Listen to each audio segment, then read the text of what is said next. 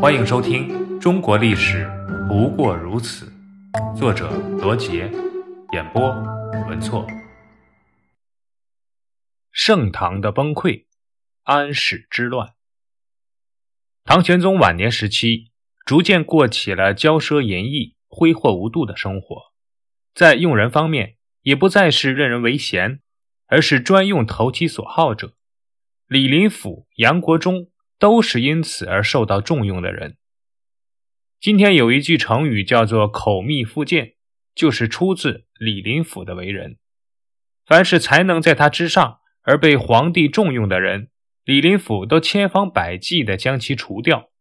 对于有学问的人，他表面与其友好，暗中却阴谋陷害。他收买了玄宗的左右，致使玄宗的一举一动都为他所掌握。这样一来，他就可以随时采取各种措施去迎合玄宗的需要。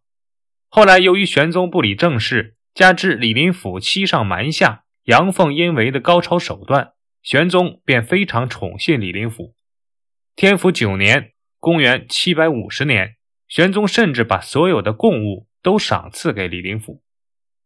另一个受到重用的人叫杨国忠，本名杨昭，后被玄宗赐名国忠。他是杨贵妃的从祖兄，因杨贵妃受宠，从而飞黄腾达。杨国忠从侍御史做到了宰相，身兼四十多个职务，各种权力都集中在他一人之手。不仅在政治上专横跋扈，而且还利用其权势大肆贪污。可即便如此，玄宗仍然对他不闻不问，深信不疑。面对各种社会问题。玄宗没有警醒和改变，他仍然沉溺在酒色之中。每年的十月，照例到华清宫去过冬。每到华清宫，杨贵妃和她的姊妹韩国夫人、郭国夫人、秦国夫人都陪同前往。他们为了标榜自己的地位，就用金翠珠玉装饰车子，费用高达数十万贯。如果是骑马，就竞相购买名马。在华清宫。他们都有豪华的住处，生活费用十分的惊人。有一个人为了讨好玄宗和杨贵妃，在得知玄宗要在清华宫新开浴池的时候，立即将在范阳以白玉制成的鱼龙宴、石莲花放在池中。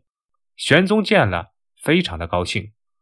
这个讨好的人名叫安禄山，是个胡人，最初是一个护市牙郎，即护市交易的中介人。后来机缘巧合，成为幽州节度使张守珪的部下。他抓住一切机会贿赂朝廷来往使者，逐步取得了玄宗的信任。安禄山后又请求比自己小二十几岁的杨贵妃收他做养子。有了贵妃做靠山，安禄山飞黄腾达。玄宗更是不断赐给他高官厚禄。安禄山除了任平卢节度使外，还兼任范阳节度使、河东节度使。安禄山一人身兼三镇节度使，拥有十六七万的军队。这样庞大的一支军队，足以和朝廷抗衡。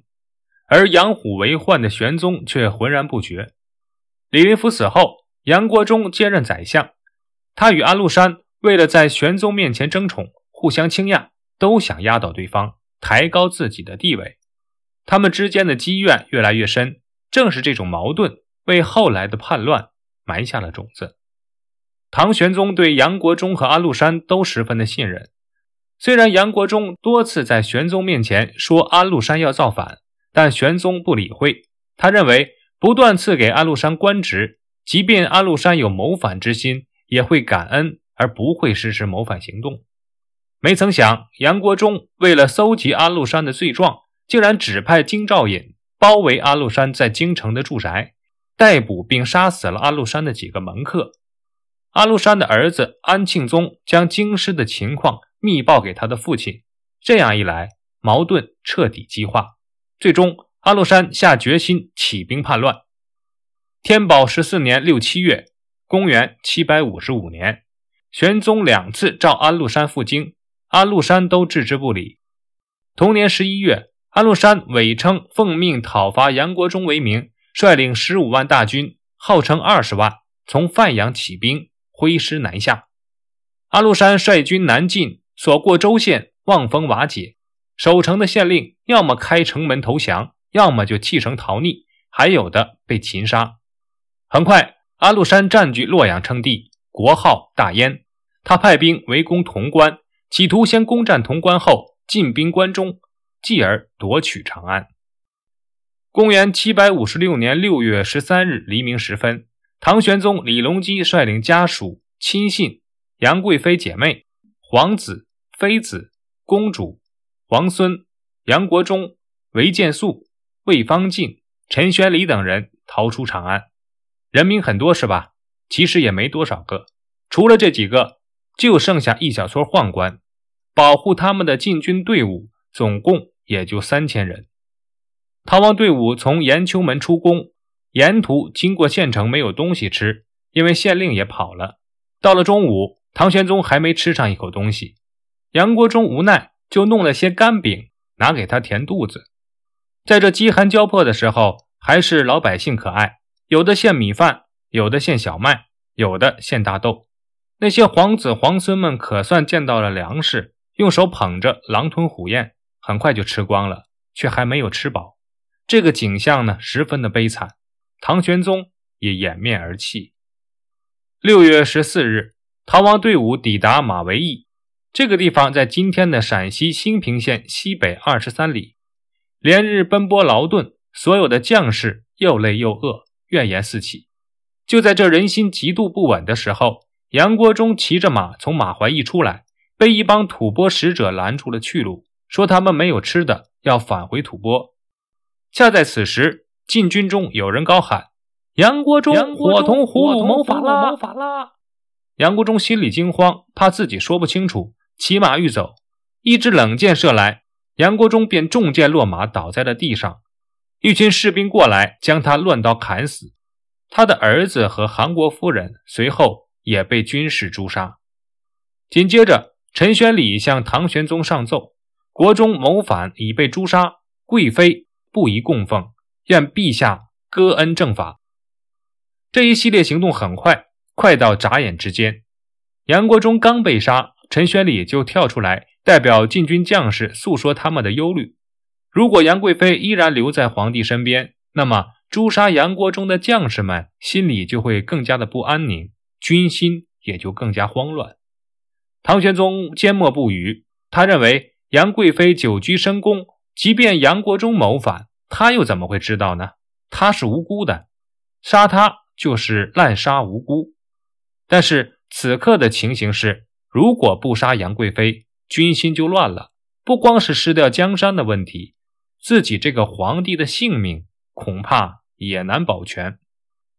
高力士这个时候也禀告唐玄宗说：“贵妃确实无罪，但将士们已经杀了宰相。”贵妃仍在左右，将士岂能心安？陛下应审时度势，方可保太平啊！唐玄宗顿时感到了一种无力回天的悲凉，无奈之下，只得命高力士传谕，赐死杨贵妃。档案四十三：藩镇割据。安史之乱爆发后，为了抵御叛军进攻，军政制度扩展到了内地。最重要的州设立节度使，指挥几个州的军事；次要的州设立防御使或团练使，以扼守军事要地。这些本是军事官职，但节度使又常兼所在道的观察处置使之名。观察处置使也兼都防御使或都团练使之号，都成为地方上的军政长官，是州以上一级的权力机构。大则节度，小则观察。构成唐代后期所谓藩镇，亦称方镇。